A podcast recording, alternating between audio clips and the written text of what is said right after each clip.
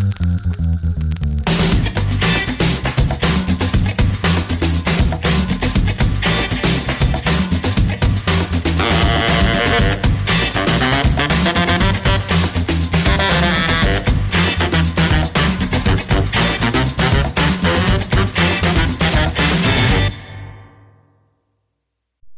Que se encuentra al otro lado. Estás escuchando Maléficas, un podcast donde destruiremos los cuentos de hadas con lo que te criaste, dándole una mirada fresca, actual, lógica y, por qué no, feminista.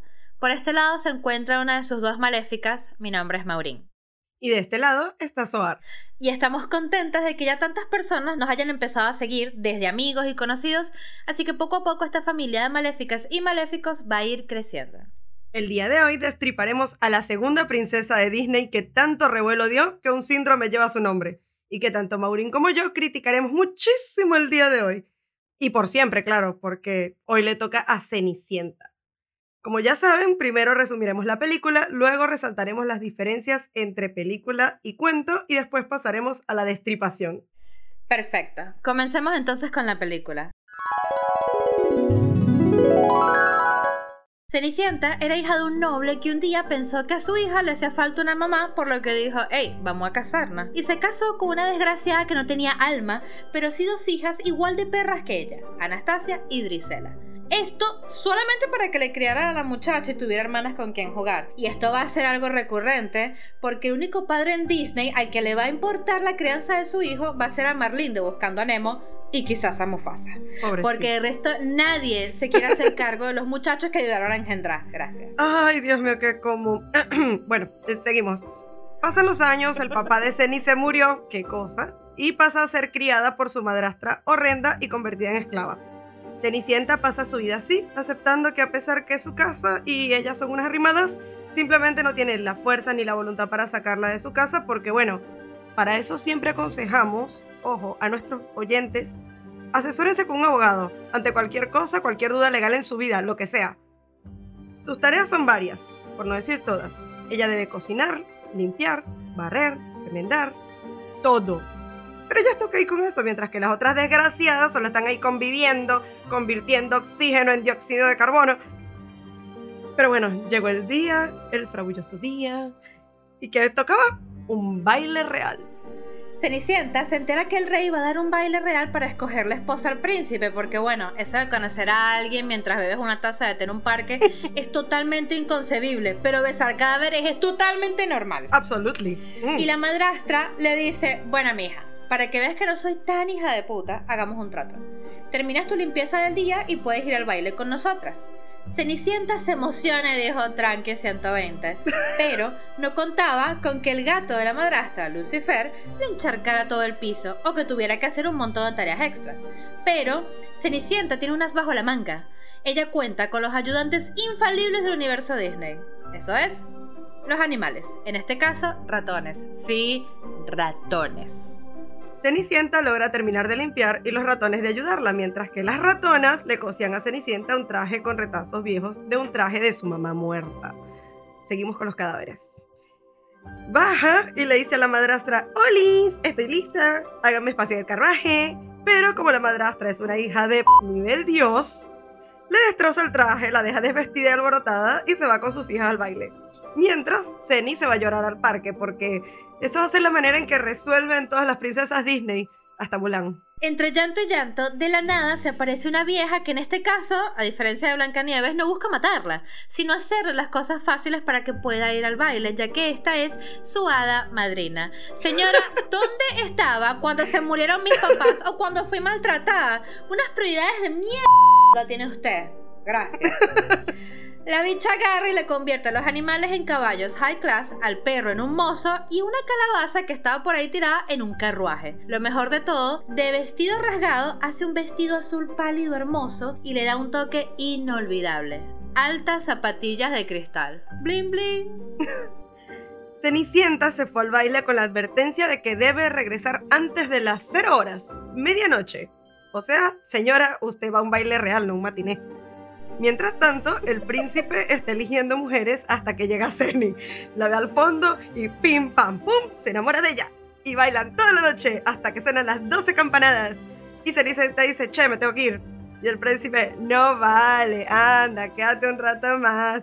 Y Ceni, chamo, ¿qué parte de que si se te dice que no es no? O sea, no entendiste. Y se va, dejando atrás una de las zapatillas de cristal. El príncipe, no entendiendo el significado de que no es no, manda a cerrar las puertas del castillo, pero Cenicienta logra huir rápido, acabándose la magia a la doceava campanada y volviéndose a su casa a pie. Un carrón, la verdad. Dos horas después. Se enteran de que el príncipe se enamoró de Cenicienta a primera vista, pero como era básico y prácticamente estúpido, o con un nivel de retentiva prácticamente nula, manda a su lacayo, sí, ni siquiera es él el que va, porque él es el que sabe cómo es Cenicienta físicamente. Manda a su lacayo a que la busque, pero en vez de hacer un retrato hablado de Cenicienta o algo, no, le manda a probarle la zapatilla de cristal a todas las mujeres del reino. Aquí, damas y caballeros, comprobamos que todas en ese reino calzaban 40-41 y que Cenicienta 37, porque si no, nos explica cómo solo le quedó a ella. Llega por fin a la casa de Cenicienta y la madrastra, que previamente había encerrado a Ceni en un cuarto de servicio, acepta que le prueben a las dos hermanastras la zapatilla. Y nada que ver. Mientras que los ratones, en un esfuerzo sobre ratón, sí, me fui a la mierda con ese chiste, logran liberar a logran liberar a Cenicienta llevándole la llave del cuarto para que pueda ir a probarse la zapatilla.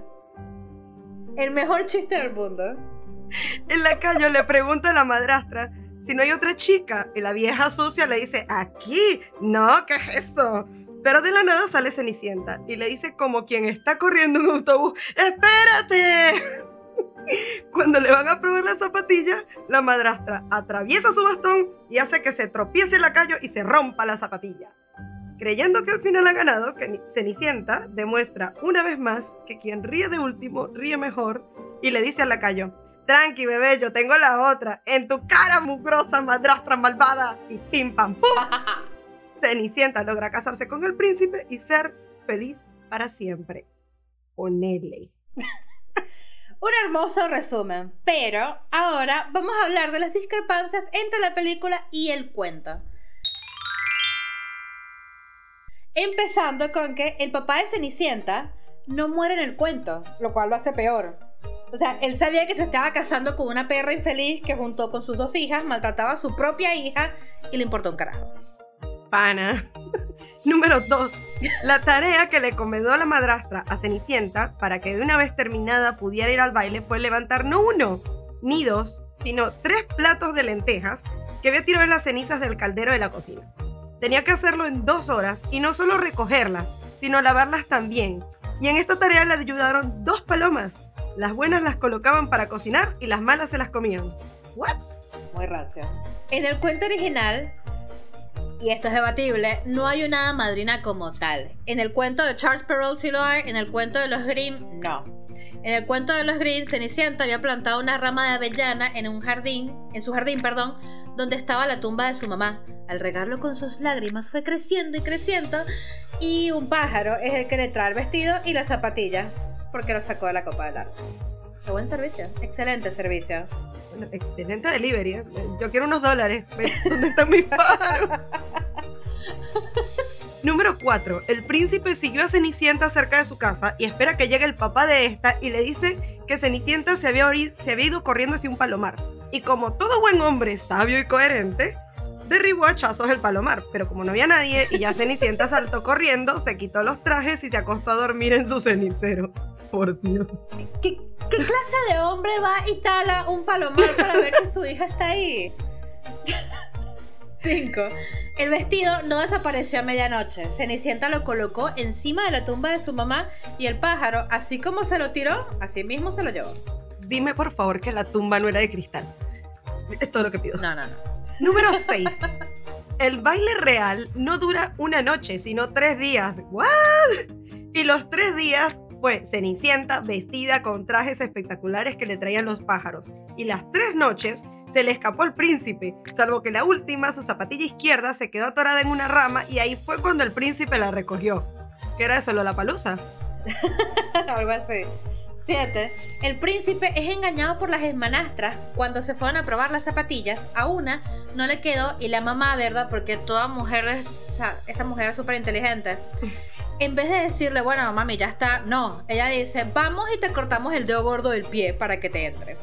El príncipe se la lleva y los pájaros del bosque le sapean y le dice, hey, che, fíjate en el zapato, le está sangrando. Y se vuelve a que le prueben la zapatilla a la otra. Y esta vez la mamá, en vez de decir, bueno, hija, si no te queda está bien, no, ¡tas! Va y le corta el talón. Y se la lleva al príncipe y otra vez los pájaros le dijeron, hey, no, devuélvete, que esta le está sangrando la pata.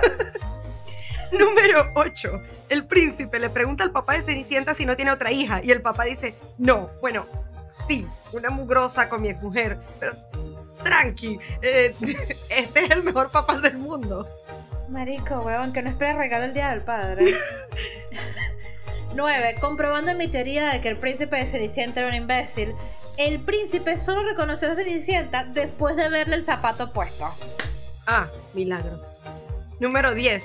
El día de la boda de Cenicienta, Cenicienta invitó a su familia, pero a mitad de camino fueron los pájaros del bosque, que por órdenes de ella le sacaron los ojos a su familia. Colorín colorado. Bien ahí.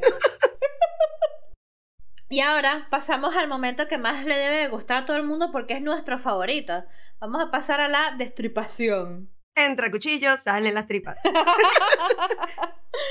Boluda, ¿sabes que investigando para esto, eh, ¿sabías que Cenicienta es uno de los cuentos más viejos y con más versiones? Bueno, sí. Se dice que el primer relato de Cenicienta data entre el año 7 a.C. y 23 después de Cristo. Y la historia era contada de que una sirvienta griega se casó con un faraón egipcio. Bueno, pero ¿esta sirvienta griega también tenía pajaritos o tenía drogas? ¿Qué cara? A mí se me hace que yo no entiendo por qué animales, weón. Yo no canto por la ventana. Oh. Y a mí nadie me está fregando los platos. Nadie me está limpiando. Lo más cercano que tenemos son gatos. Y los gatos lo que menos hacen es ayudar. Aquí es donde yo entro en conflicto con esas versiones tipo lo, de Encantada. Eh, que, que, toma como que un poco de cada cosa de esas. A ver, no es que uno de repente mire una cortina y dice, ¡ay, qué hermoso! Y ¡pum! tienes un vestido. Eh, eh, no. Y pero ya va, ya va. Vamos a hacer un apartado especial. Segunda, segundo episodio que estamos haciendo, segunda vez que hablamos de muertos. O sea, la ropa de la madre muerta. Te hubiera servido más las cortinas, chama. La verdad. No. pero entonces, en una versión, en la versión de Charles Perrault, como dije antes, quien ayuda a Cenicienta es la madrina, pero en los hermanos Green es el espíritu de la madre muerta en forma de pájaro que le trae los trajes. Señora, ¿dónde carajo usted sacó esos trajes si usted está muerta? Señora, ¿cómo hace para levantar los trajes si usted está muerta y es un fantasma? Próximamente haremos un podcast sobre cómo intentamos descifrar las posibilidades físicas del plasma de los fantasmas. ah, no, y hay otra versión en la que Cenicienta, ¿verdad? Como todos los esclavos de toda la vida se les paga Cenicienta compra un amuleto cuando va a hacer las compras y ese amuleto es el que le concede todos sus deseos, pero bueno. Sí, tampoco me pasa, el chino todavía no vende eso. no, ¿sabes qué me pareció súper sádico? A mí nunca me gustó Cenicienta porque yo decía, marica, esa era tu casa, esa era tu plata, ¿por qué te dejaste pisotear así? Y eso psicológicamente se llama el síndrome de Cenicienta que básicamente es una mujer que tiene todo para cambiar su vida, pero depende de la ayuda de terceros y en especial de los hombres. Y hay psicólogos que aclaman que se usa ese término para explicar por qué muchas mujeres se quedan en un matrimonio infeliz. Bueno, para eso también pueden consultar un abogado, ¿saben? por favor, Suárez y yo lo recomendamos. Tengo abogados internacionales. Digo. Eh, no, pero esto claramente es otra evidencia de que Cenicienta tampoco fue inspirada en una historia venezolana. Porque la historia venezolana hubiera sido todo lo contrario. O sea, primero Cenicienta no está esperando que le vengan a decir si le queda o no el zapato. O sea, Cenicienta es capaz de meter un 41 en un 37 si el tipo está bueno. Pero también está la otra cara de que si Cenicienta le decía al tipo, no, no, no, dale pana, son tres días de rechazo. O sea, ¿qué hago? ¿Por dónde te bloqueo? No, pero es que, o sea, fíjate, Cenicienta sí quería al príncipe, pero Marico todavía no, weón. Claro, o sea, basta. Un poquito de, con calma, o sea, chamo, apenas estamos aquí, el la palusa, los DJ, la cosa. Son tres días, dale, dale, dale, dejo. Dale. ¡Aguanta! No, pero de verdad me revienta es que en el cuento es el papá. El papá sabe que su mujer y sus hijastras son unas hijas de perra y no, no defiende a Cenicienta, chama. Esa vaina me da mucha rabia. No, definiendo siempre a la y ella luchona. Y, y ella se lo permite. Ay, por cierto, ¿sabías que eh, Cenicienta en realidad no usó zapatillas de cristal, no? Ay, me temía eso. Dale, arruíname la ilusión. Vamos, estoy lista. ¿Sabe? Eh, Charles Perrault, que es el escritor francés de la versión francesa de Cenicienta, el tipo se la quiso dar de, de fino, ¿verdad? Entonces cuando estaba escribiendo, él intentó escribir en francés antiguo. Entonces le, estaba buscando y le gustó la palabra, creo que se llamaba vrai o vrai, no me acuerdo. Y él lo colocó. Y a traducción normal todo el mundo, sí, zapatillas de cristal. No, resulta que esa palabra él pensaba que significaba cristal y es ardilla. No encuentro mi bellota. ¿Acaso tú la tienes?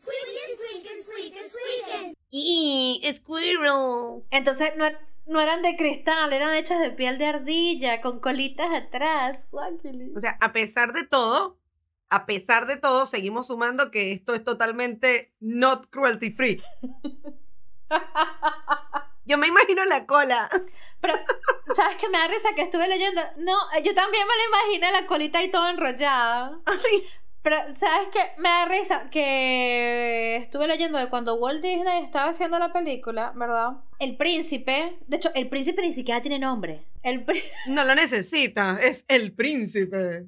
Coño, pero me da rabia. Entonces, mira, el príncipe tenía una escena en la que desarrollaba un poco más de personalidad y de carácter, pero Walt Disney dijo, nah, o sea, aquí lo que importa es la historia de esta niña, o sea, de verdad, ella lo que quiere es casar, o eh, mucha gente que critica a Cenicienta, que dice, esta tipa lo que es una trepadora social que está buscando salir de la miseria, y todas, Cenicienta somos todas.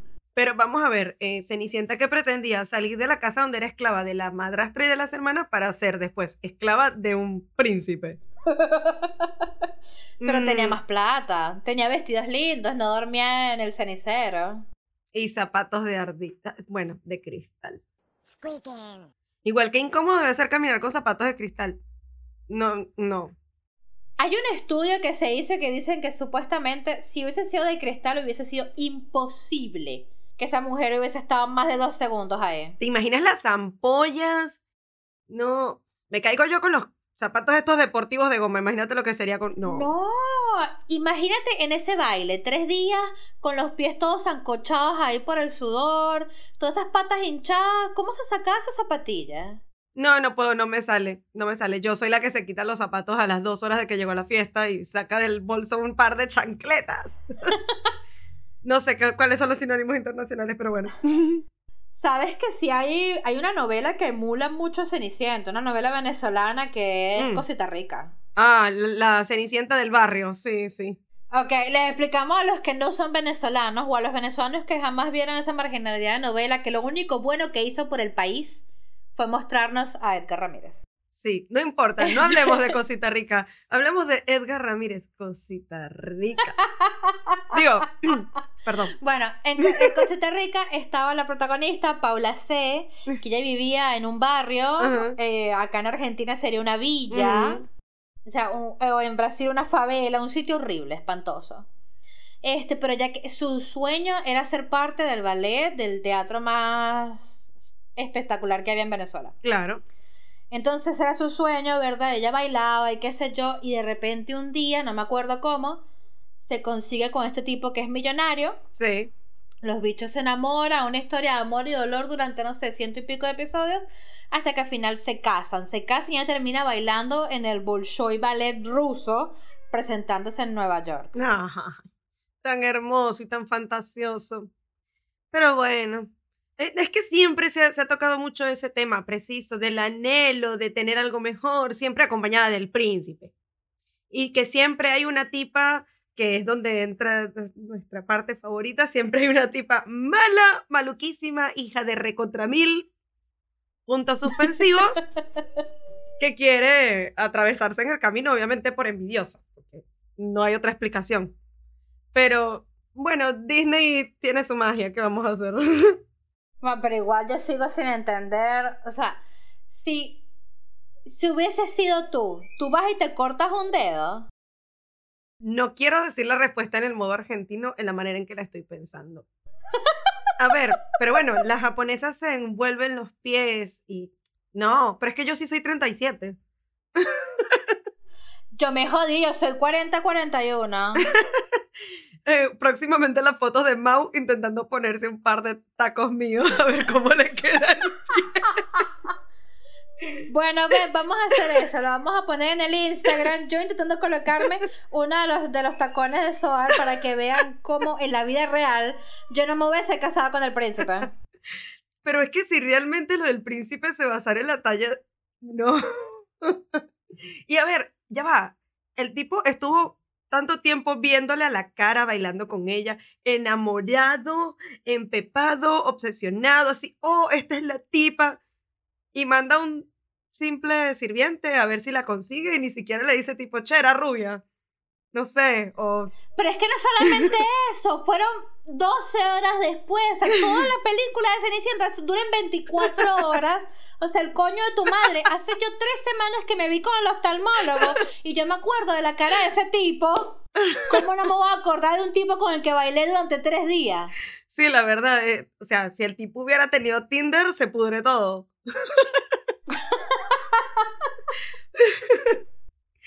no, no, no. Pero bueno, todo totalmente, reiteramos, ¿no? Que va eh, en diferentes épocas, diferentes versiones, que Disney lo que hizo fue un remake del remake del remake y que siguen haciendo el remake del remake del remake.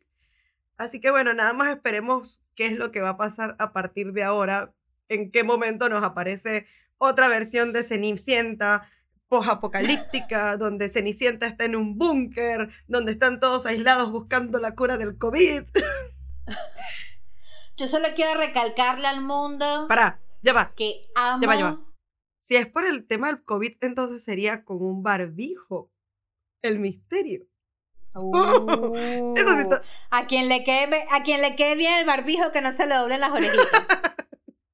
Perdón. es mi pelotuda sencilla. Yo solo quiero, por favor, recalcarle al mundo de que amo el nombre de Cenicienta en alemán. Para mí es lo mejor. ¿Qué sería?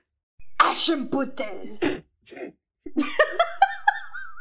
me encanta, me encanta ese nombre, boluda. Déjalo hasta ahí, Mau.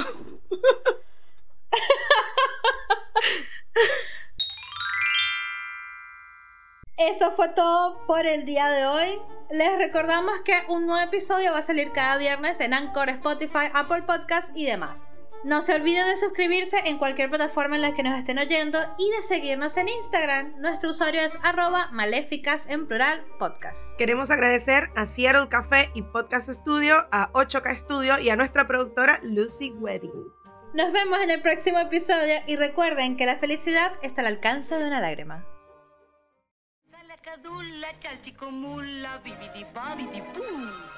Siete palabras de magia que son bibidi babidi bú.